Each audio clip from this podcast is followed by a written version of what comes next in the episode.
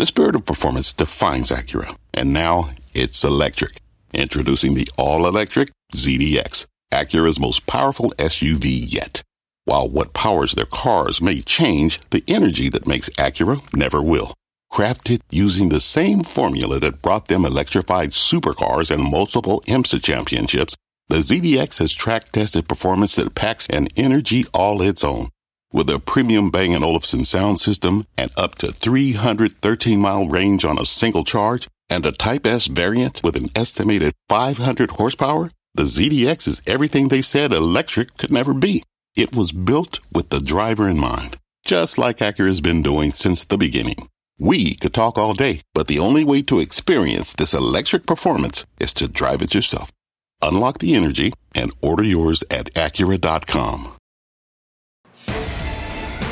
Live from the NASDAQ market site overlooking New York City's Times Square, this is Fast Money. I'm Melissa Lee. Tonight's trader lineup Tim Seymour, Dan Nathan, Jeff Mills, and Guy Adami. Tonight on Fast, we're taking you inside Wall Street summer blockbuster. What is really driving shares of AMC? You will hear from two of the biggest players in the trade. Trey Collins and Matt Kohrs joins, joins us straight ahead. Plus, a former trader at Citadel is sounding the alarm. He says the market is broken and he is pointing his finger at his old firm, why he thinks the retail trader is getting what he calls a raw deal. And later, we're spotting the next big breakout with three big moves in the options market. We'll break down the new names that need to be on your radar.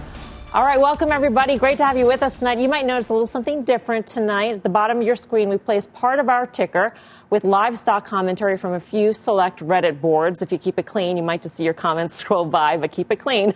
Let's get right to it though and dive into another red hot day for AMC. The stock rallying 10% to close above $60 a share. Its second highest close ever. So let's take you inside this trade. CNBC's Kate Rooney is kicking us off tonight. Hey, Kate.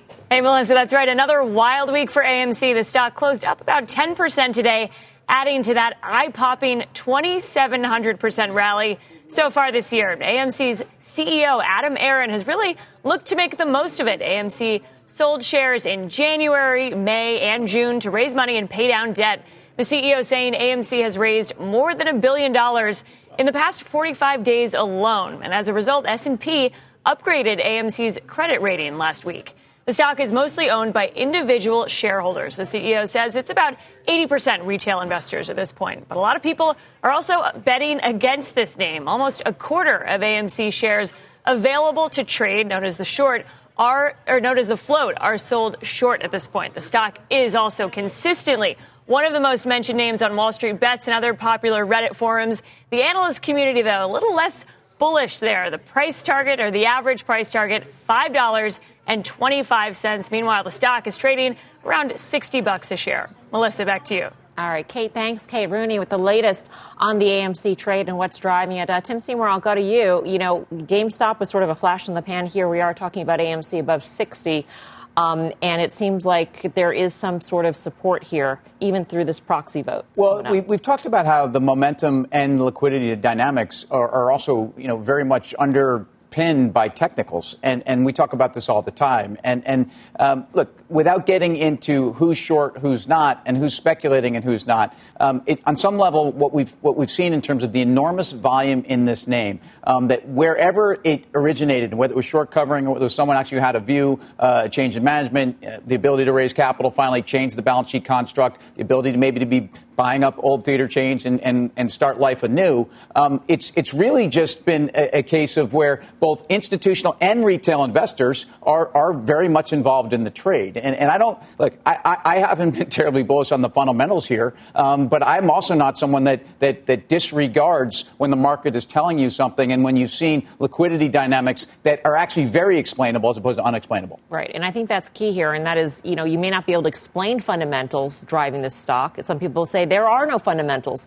but that sort of that doesn't matter in this trade. The trade is the trade. The trade is here. It's at 60 bucks and it's up 10%. Keyword is trade. I mean, like, yeah. so it, whether you're speculating here because you think that 60 could go to 120, that could go to whatever because of memes and because of a lot of people really believe that. 80% of the float, um, like Kate just said, is retail. That's not particularly bullish. Not here, not based on the disconnection from the fundamentals. And I don't mean to be dismissive, but in 2019, this company did peak revenues about $5.5 billion. They lost 112 million. dollars That was pre pandemic. So if you're telling me that, that fixing their capital structure and raising cash and giving themselves a lifeline, that's great. Ultimately, for an investment to work out, you need the fundamentals to kind of pair up sure. with the timing, that sort of thing. And that would be my only warning. And you could say, who the heck am I um, to be warning anybody about this? They're putting their money where their mouth is until it doesn't work anymore. And we saw when the GameStop thing came unwound, there was a lot of people um, who did very poorly, um, you know, in that quick precipitous drop. And there was probably a handful of people who did very well. Yeah. Guy, what's your take on where we are here and how this does compare with GameStop? Because we did see that, that precipitous drop that really caught some people by surprise.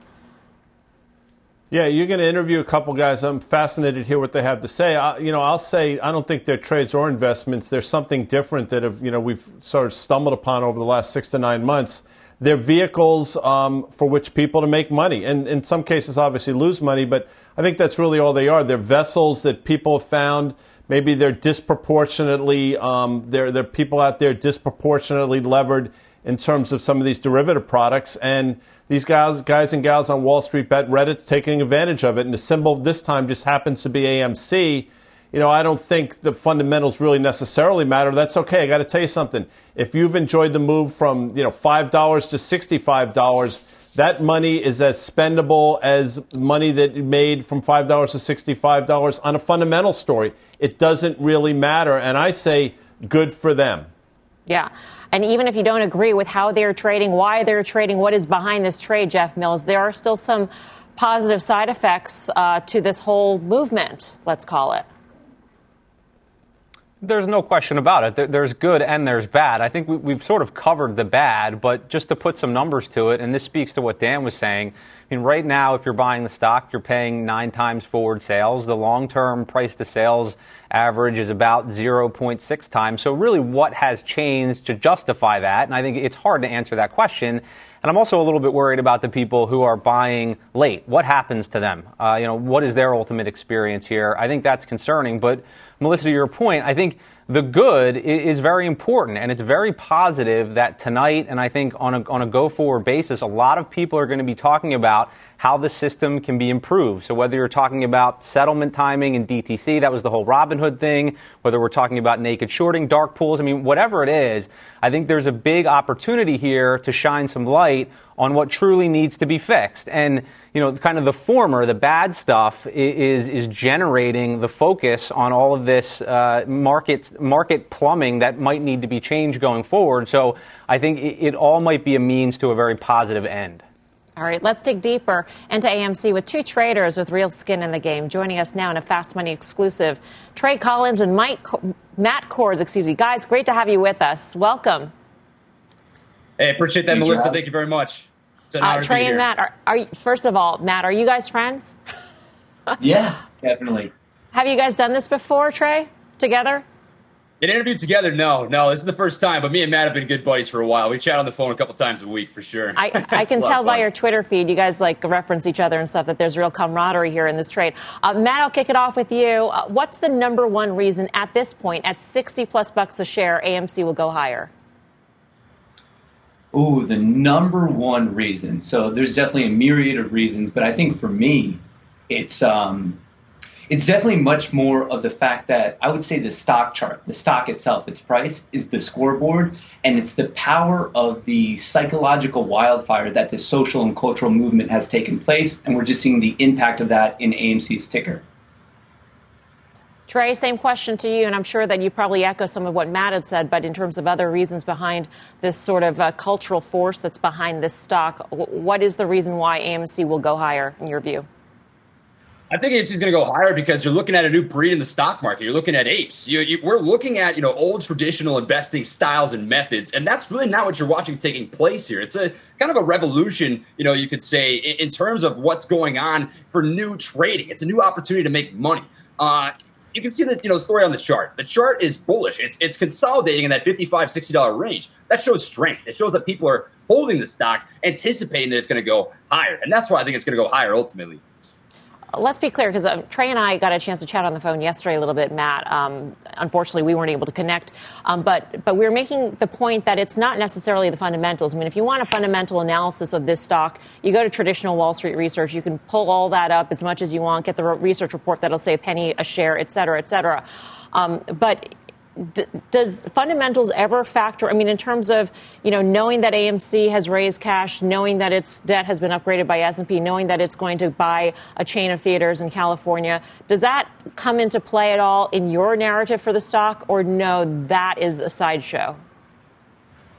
Um, very, very minimally, much more closer to it being a sideshow. And the reason I'm saying that is like I don't want to completely ignore it because I know that's the common argument against it. It's fundamental analysis. So in my opinion, the fact that from the start of 2021 until this very moment that we're talking right now, the fundamental trajectory trajectory of AMC has improved. So I think that's almost weakening the argument against it. But I just want to reiterate the fact that this is not a fundamental long term investment right now. This is much more of a swing trade, much more of a momentum trade. It is just a trade. Uh, the discussion for a fundamental investment would take place after this short squeeze narrative fully plays out. So, can you guys walk me through, and Trey, I'll direct this to you. Can you walk me through what what are the factors in place for this, what you guys call the mother of all short squeezes, to, to take place?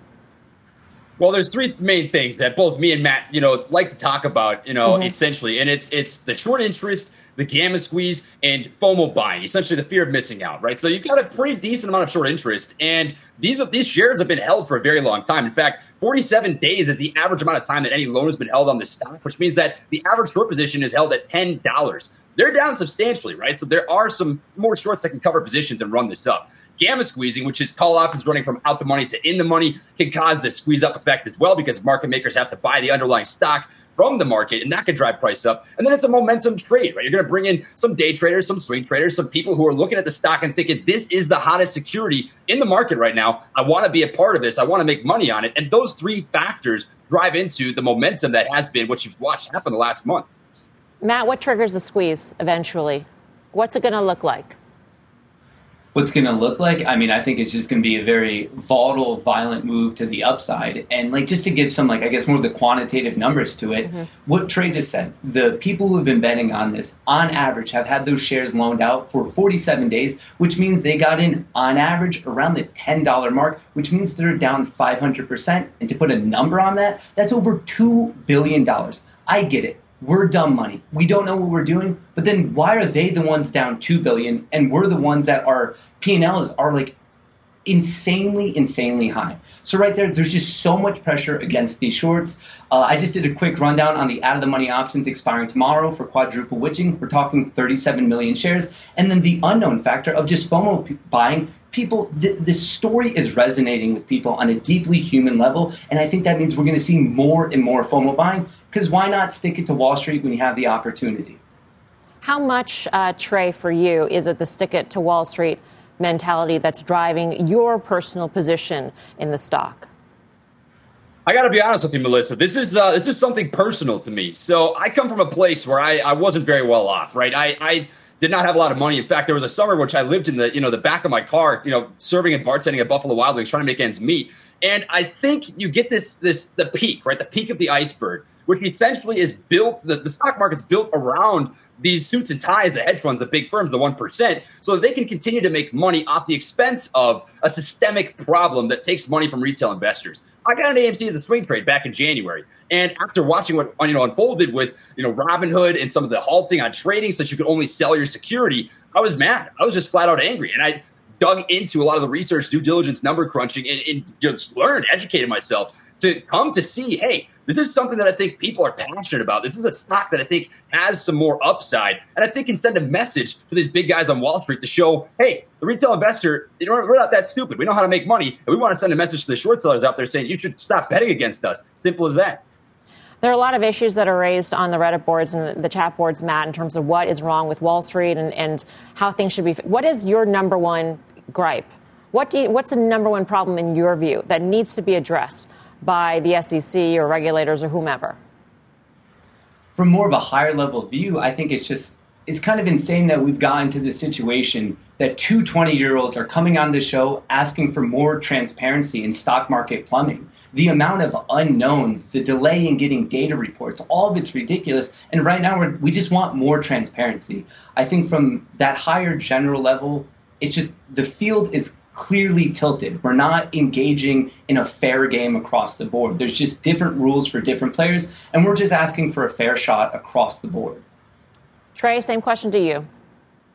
I would speak on the exact same thing. You know, this is something I find very fascinating. It's the amount of retail investors that have gotten into the stock market in the last 12 months, right? Pre COVID and pandemic, right? There was about 20% of actual transactions in the market retail investors. Now it's 35%. Now, an even more mind boggling number is off exchange transactions, the transparency that Matt was talking about. It's about 50% of actual transactions that take place in dark pools and off exchange trading. I mean, just the name dark pools, doesn't that, it, does, it sounds like something that you shouldn't even trust. And it, it's not transparent, right? You've got that, you've got the T2 settlement system, you've got big brokers saying, but look at this, you're saving money on transactions. When in reality, it's really not, it's pennies compared to the millions of dollars that is, you know, coming from the expense of the retail investor. Matt, I want to get back to the idea that you guys view this as a you know swing trade, momentum trade. It's a trade, and yet on the Reddit boards, it's diamond hands. And so, are you trading around a position, a core position in AMC, or, or how are you managing that position?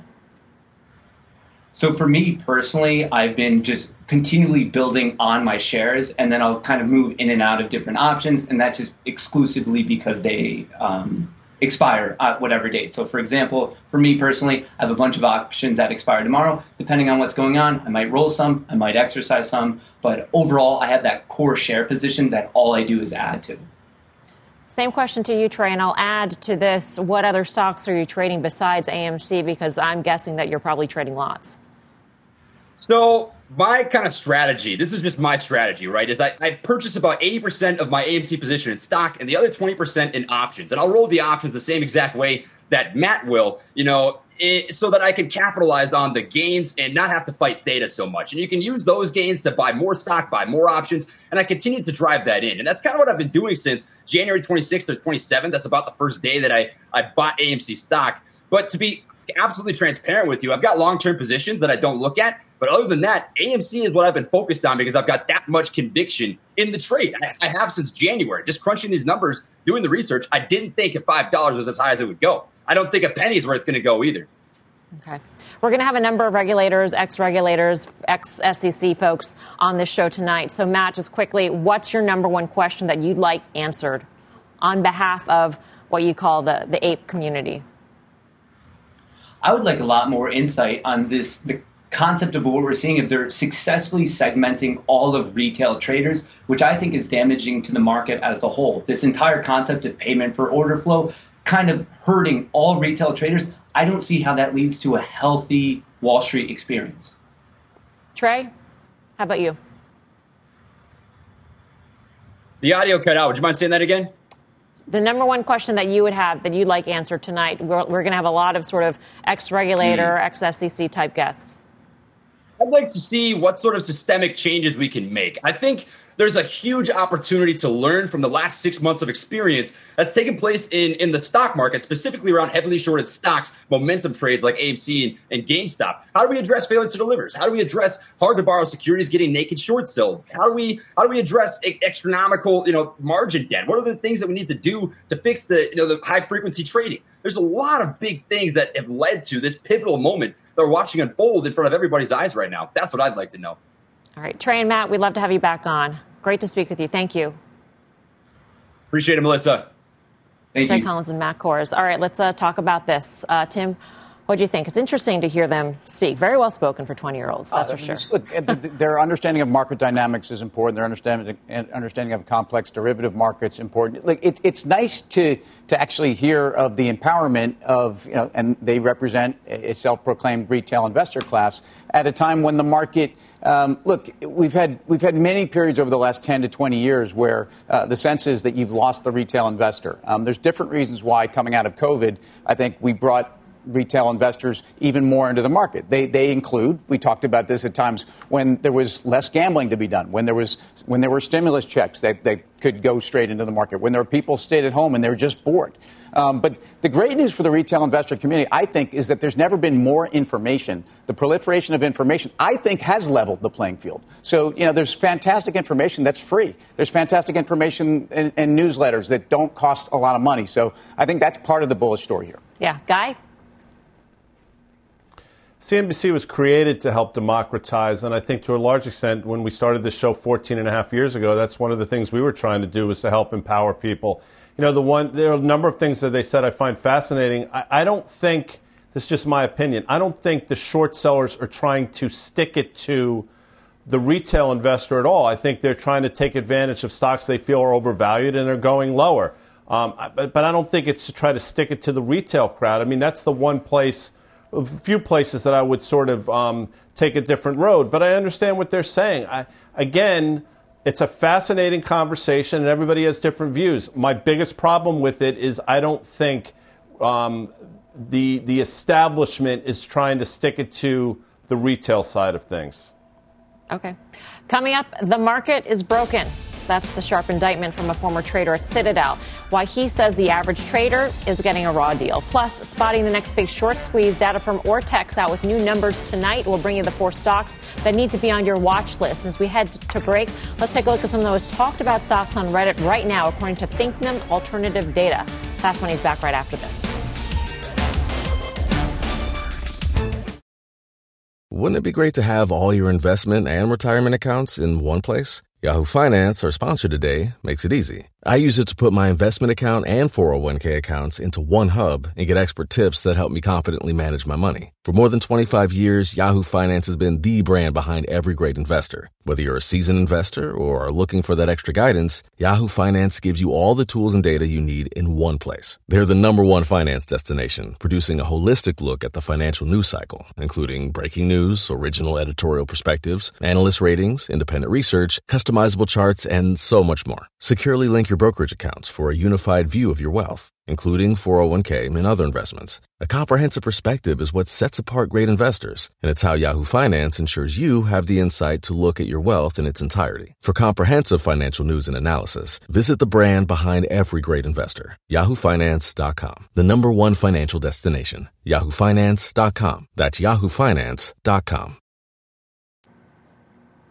Welcome back to this special edition of Fast Money, where we're taking you inside the AMC trade. We're getting new data tonight on some of the most heavily shorted names in the market. According to financial data from Ortex, 5.5 million shares of AMC were borrowed today.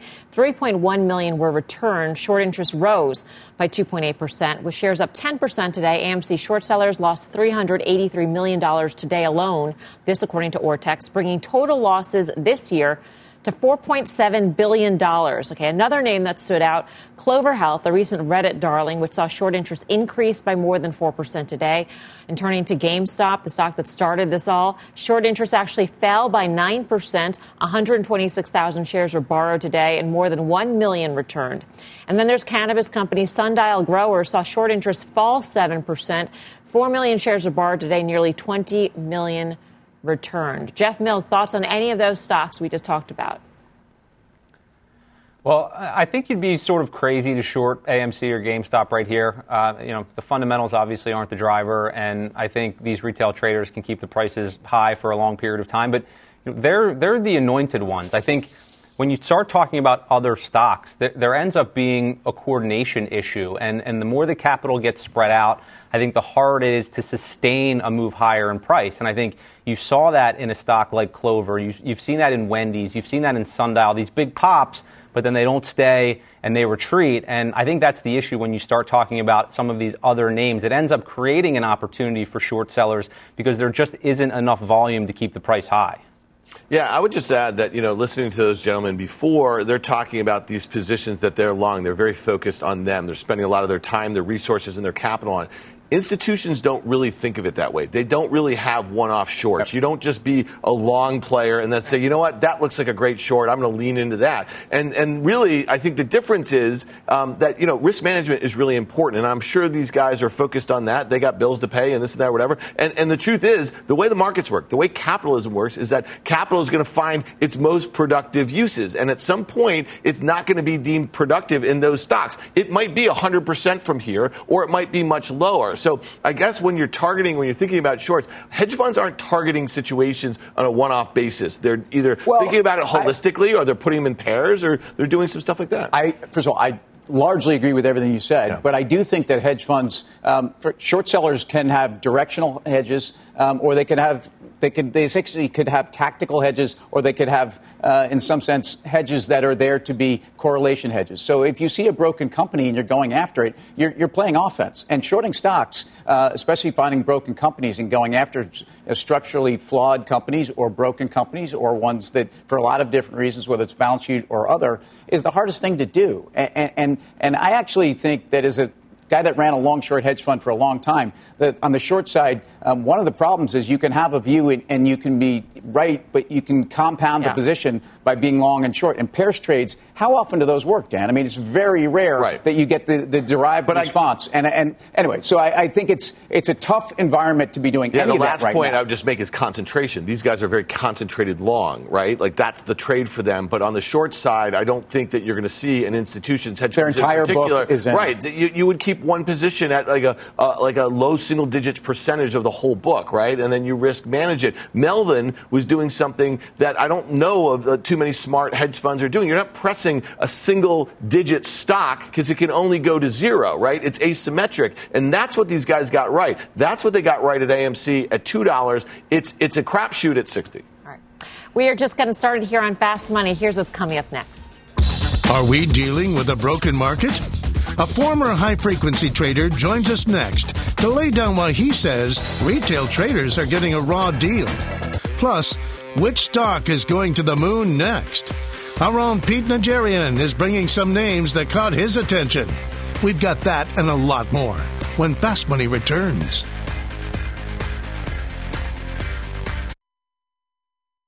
For more than a decade, Comcast has been committed to bridging the digital divide and connecting millions to affordable high-speed internet.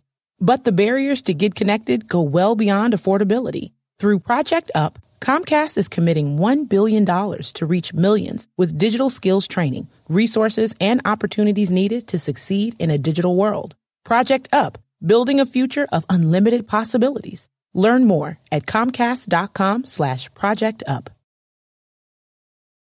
So, in some of the meme stocks that we've seen, or where there are stocks that are, uh, have high level retail participation, the vast majority of order flow can trade off of exchanges, which is problematic. That price formation is not really reflective of what supply and demand is. That was part of my conversation with NYSE President Stacey Cunningham at CNBC's Evolve Global Summit yesterday. Catch the whole interview right now at cnbcevents.com slash evolve. Um, let's get into her comments because this is a, a major gripe um, of this crowd, and that is that there's no transparency.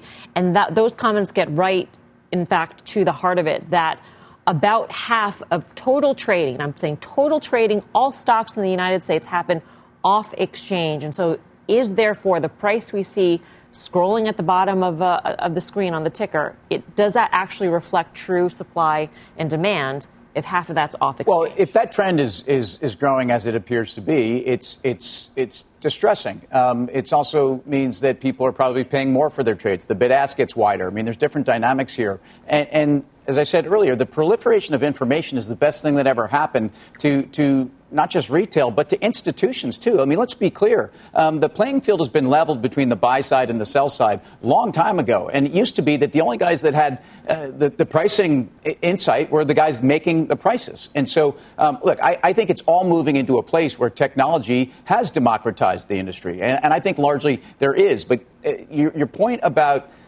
execution that's going on away from exchanges, and, and is that um, misleading investors as to actual real price discovery? Of course it is. And then, of course, for certain names like an AMC, that those percentages are much greater in terms of the difference off exchange and the difference and the amount on exchange. AMC is one example. A lot of these Reddit stocks are examples where much, much more in terms of a higher percentage of the order flow is directed off exchange. Guy, um, do you think that this is problematic? I mean, it, it, you know, to the retail investor, it might look like there's two sets of prices or there's two systems in place. Yeah, it's fascinating. I, you know, I, I, I, really don't know how to answer that. I'd, I'd, be curious to hear what the regulators say, but I'll say this: you know, to think these any of these situations have just been your run-of-the-mill short squeezes, I don't think that's really. I think it's a bit of a false narrative. I mean, we talked about this with Rich Greenfield a couple weeks ago. AMC's probably traded a few billion shares. It's given ample opportunity to any just run-of-the-mill short to cover their positions. I've said all along that these are probably more highly levered derivative positions that take place off exchange. And if that's problematic, it is what it is. But these guys and gals at you know the Reddit the Wall Street Bets crowd have intuitively understood that that goes on and they're taking advantage of it, which is the point I've been making all along. Again, I don't think that those positions were put on to stick it to the retail investor. I think they were put it on to try to make a lot of money for their funds and their investors, and they've just backfired on them. It's a fascinating uh, set of circumstances that have literally taken place over the last six to nine months. All right, our next guest says the current market structure is broken and retail traders are getting a raw deal. Let's bring in Dave Lauer. He's a former high frequency trader at Citadel. He is now CEO of Urvin AI. Dave, great to have you with us. Thank you so much, Melissa, for having me on. It's a real treat. Why, why a raw deal? What about the deal is raw? Uh, well, I, I think you, there's a lot about our current market structure uh, that's overly complex. And if you ask any regulator, they will tell you that this is not the market structure you would design if you were starting from scratch. And, and it's something that's been layered on year after year and decade after decade. Um, and frankly, the point that we've gotten to is one in which a lot of incumbents have been able to structure it exactly how they want it to be structured uh, because they're making a lot of money and they are able to wield a lot of political power. Uh, and I think we've really lost sight of uh, the, the two primary purposes for markets, which is price discovery and capital formation. And price discovery is so critical that, and that happens mainly on stock exchanges, on lit markets. So this issue that you just brought up with half of all trading taking place off of exchange and 70% or more in stocks like GameStop and, and AMC, I, I think is a real problem. And it's costing everyone uh, money. It's costing the retail investors money who are trading through their brokers and who all of whom's orders are being sent to people like Citadel and Virtu. But it's costing pension plans and mutual funds money because they're the ones trading off of the exchange quote. And if that quote is wider, because of all this ex- off exchange trading taking place. And it, by some estimates, 25% or more is how much wider the spread is than if all of those retail orders were to make it to the exchange. So if they're trading against a wider spread that's 25% too wide or artificially widened, that's costing pension plans money. That's costing mutual fund companies money. That's where everyone, that's where retail truly has all of its wealth. And I think that's a big problem. So they're getting a raw deal because they have to pay more under this current antiquated system that was built by incumbents, you say?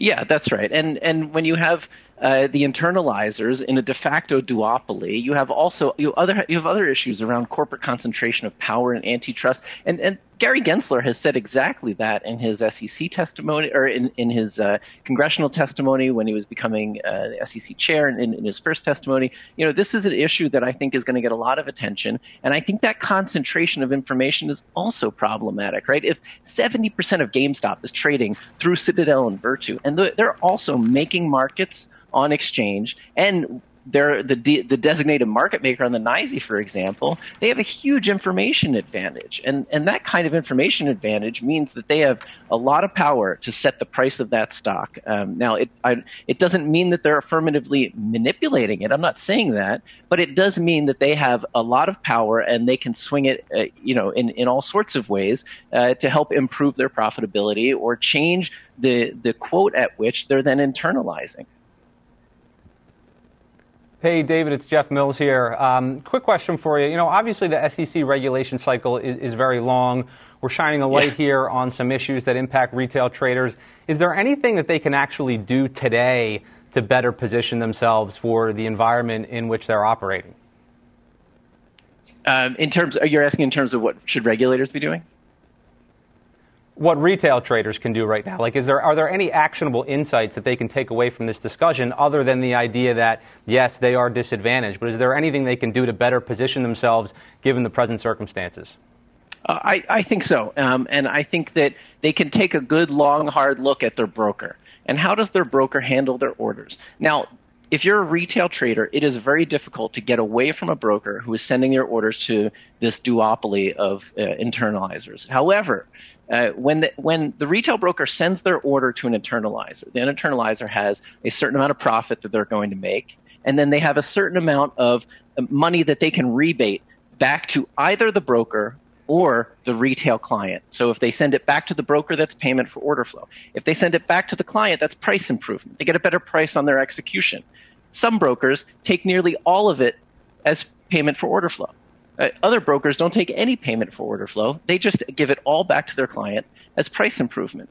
Uh, so if you're a retail uh, investor, you can say, well, I probably want to go with the broker uh, who gives me everything in price improvement. Th- that's going to add up over time.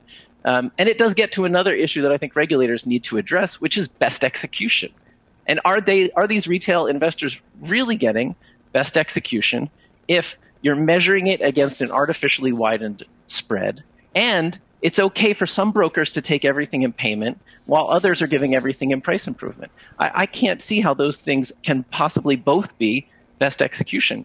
Uh, but the problem is, if you ask a regulator, uh, they will tell you, and this is a direct quote, that trying to enforce best execution is like trying to nail jello to a wall.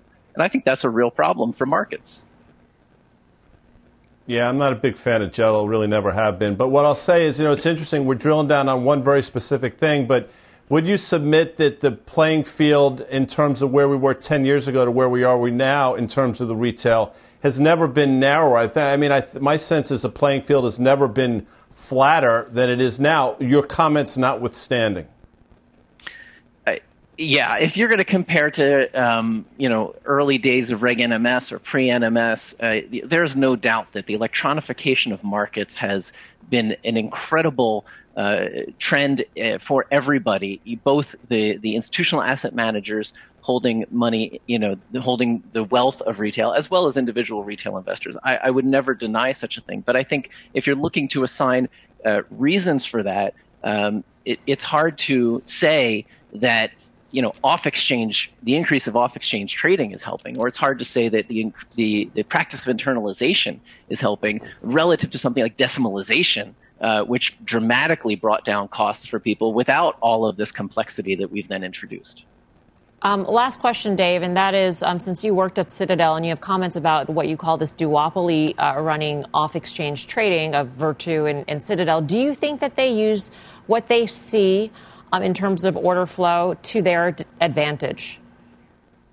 that, that, seems like a dangerous question to answer. Um, and so I, I, I would never say, you know, I would never accuse anybody specifically of um, manipulating markets or anything like that. Um, but I, I think that it, having that kind of information is suboptimal for markets. Having that concentration of information is not what, where we want to be. All, I believe in open and free competition for order flow. And I believe if you send all of those retail orders to lit exchanges, you would compress spreads for everybody and those retail orders would get just as good, if not better, execution because of competition, which is something that it, if you're in markets, you, you'd think you would support, just completely free and open competition.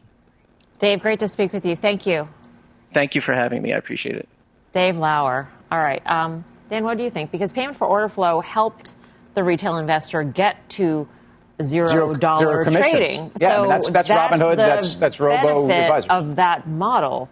Um, yeah, I, I, don't know who's complaining about what. I mean, they only complained when Robinhood shut them down and didn't let them trade, but they were perfectly happy to have a free iPhone app that let, let them trade all day and night and give them margin to do it. So, you know, at the end of the day, it was the on ramp um, for a lot of them. And um, so, I, you know, are they complaining about uh, payment for order flow? Are they complaining about being the, the product? You know what I mean? Not not the actual service, that sort of thing. I don't think so anymore. And I suspect a lot of them have gone back to Robinhood because they're perfectly happy for it when it's open for business, right? So um, you know, and I just say one other thing that the guy made a great point is like markets have probably never been as transparent. You can talk about all this off exchange sort of volume. It's always been that way. Tim, you remember trading on the buy, you, you know, you'd see, tra- you'd go up in a big trade and it, and it, treasury it, market didn't print in the for 80s, hours. You know, sure. what I traded, it traded in, yeah. in, in, pluses. And so it's liquid and it's transparent and it's easy. The muni market was another example of, of very biggest, limited information. biggest but market in the I world. Will, but I will push back and say, back then you could have said that's the way it is.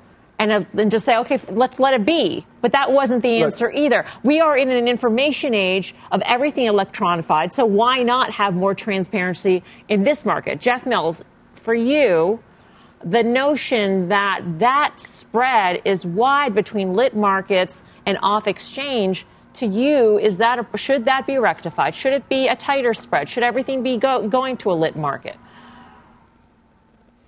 yeah, I mean, first of all, I think there, there's a misconception that, that people like me actually want some sort of rig system because, you know, we're, we're big money managers, we manage billions of dollars, but like generally we are slower moving long-term investors. We're not trading in dark pools, things of that nature. So I, I think a lot of these big money managers, you know, quote unquote, actually have interests that are very much aligned with the retail investor. So I think anything that can be done to improve liquidity, improve price discovery, you know, I'm certainly supportive of that.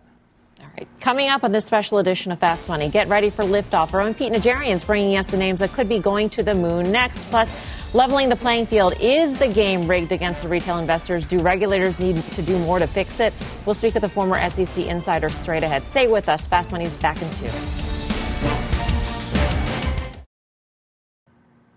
Welcome back to Fast Money. We're tracking some unusual activity in the options market on some big momentum movers. Let's bring in Pete Najarian with a look at some of those names. Hey, Pete, what are you watching? I'm watching a bunch of them, Mel. I'll rattle them off real quick for you. So I start with BlackBerry. Now, BlackBerry is interesting. You go back to January, stock was trading about $8.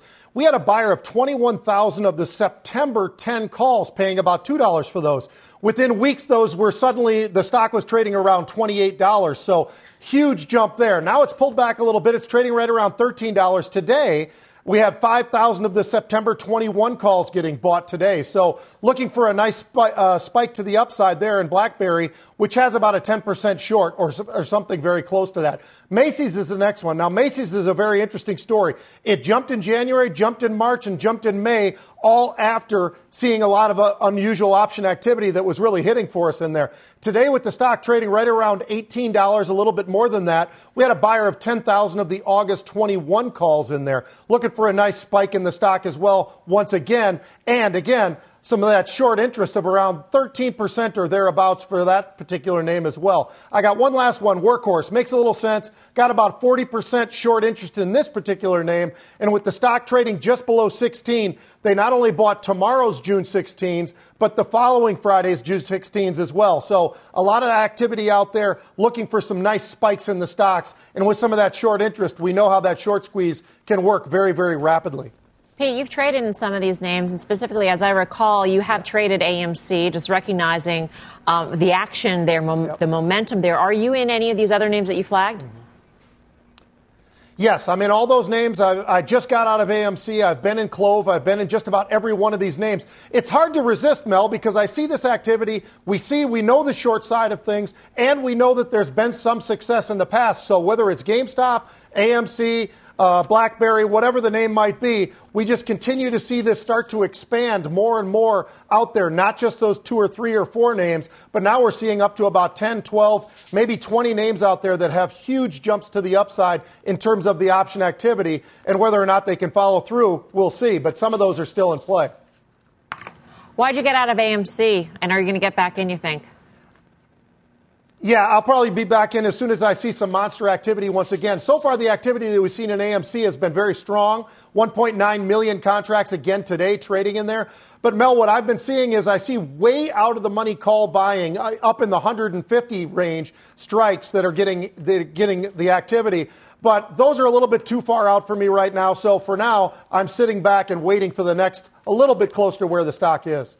Um, Tim, just quickly, you've been in Macy's. You see this unusual activity. What does it feel like I think what goes through your head when you have a stock for fundamental reasons and you see this sort of unusual activity? So, so the volume increase in Macy's is mm-hmm. notable again in the last couple of days, and and when the stock's had its big moves, obviously those have been around big volume moves. The, the story for me for Macy's is going to be fundamental though, and, and I realize the short interest um, has has given me the confidence to chase the fundamentals. The story for Macy's has been a credit improvement.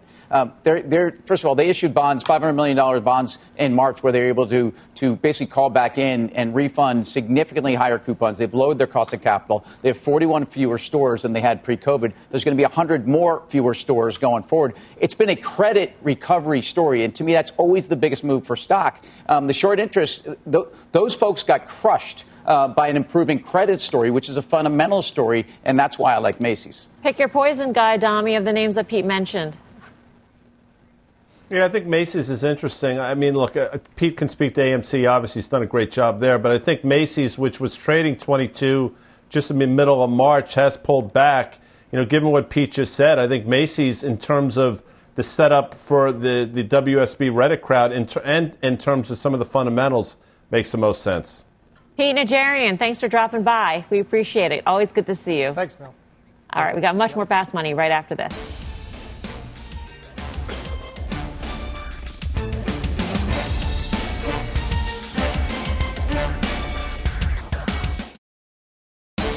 Welcome back to a sneak peek at the Cramer Cam. Jim is talking with the CEO of Clean Energy. It's been big target on the Reddit boards. You won't want to miss the exclusive interview, top of the hour on Mad Money. Stay tuned for that. All hour long, we've been surrounding the AMC trade. So let's talk regulation now. Is there a regulatory crackdown coming? Let's bring in Jacob Frenkel, former SEC enforcement lawyer. He is now a partner at Dickinson Wright. Jacob, great to see you again.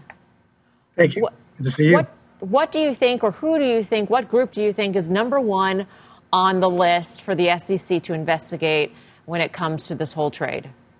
The, answer, the answer to your question about investigate is the key, is really the key.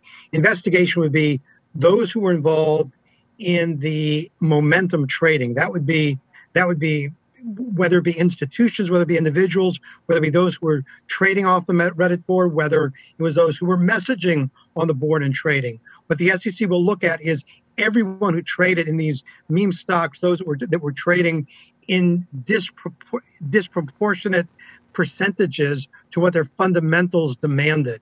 And you go back to what you were talking about with respect to options, the word fundamentals kept coming up time and time and time again in your last segment. And the fact is, what we're really talking about is what is the SEC going to do from an investigative perspective with respect to all these securities that were running well beyond what the fundamentals demanded? Isn't that a judgment then by the SEC that fundamentals either warrant or don't warrant an investigation. That's not really the role of the SEC to say, hey, this stock isn't worth this, and so we're going to investigate the trading surrounding it. Well, it's the market judges what it's worth. Eh, great question because I'm really not talking about using fundamentals as the as the metric for the investigation because there's nothing that should prevent a stock from being able to run 20% or 30% on its own. The real issue was was there any fraudulent activity? Involved in the trading? Was there manipulative activity?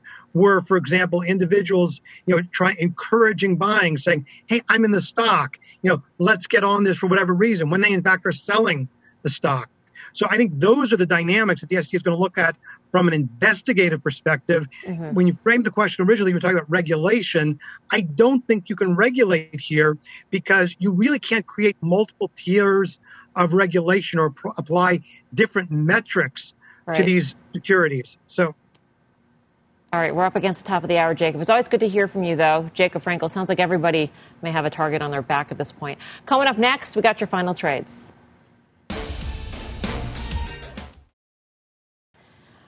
Welcome back to Fast Money. It is time for the final trade. That went fast, right, Tim?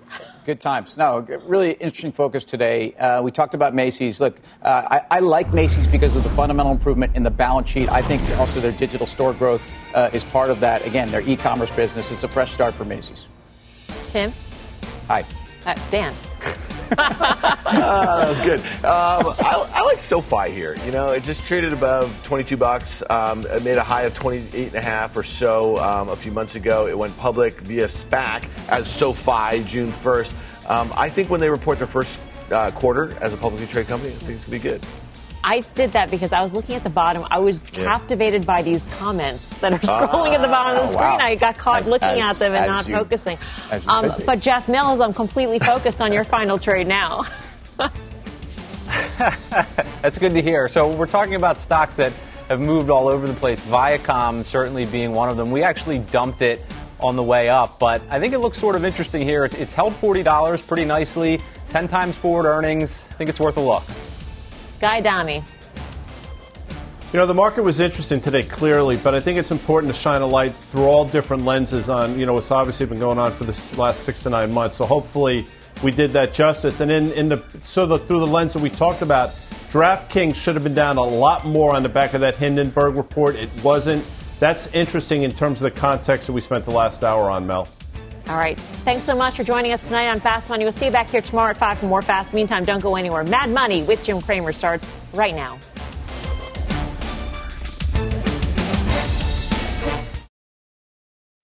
What's on the horizon for financial markets?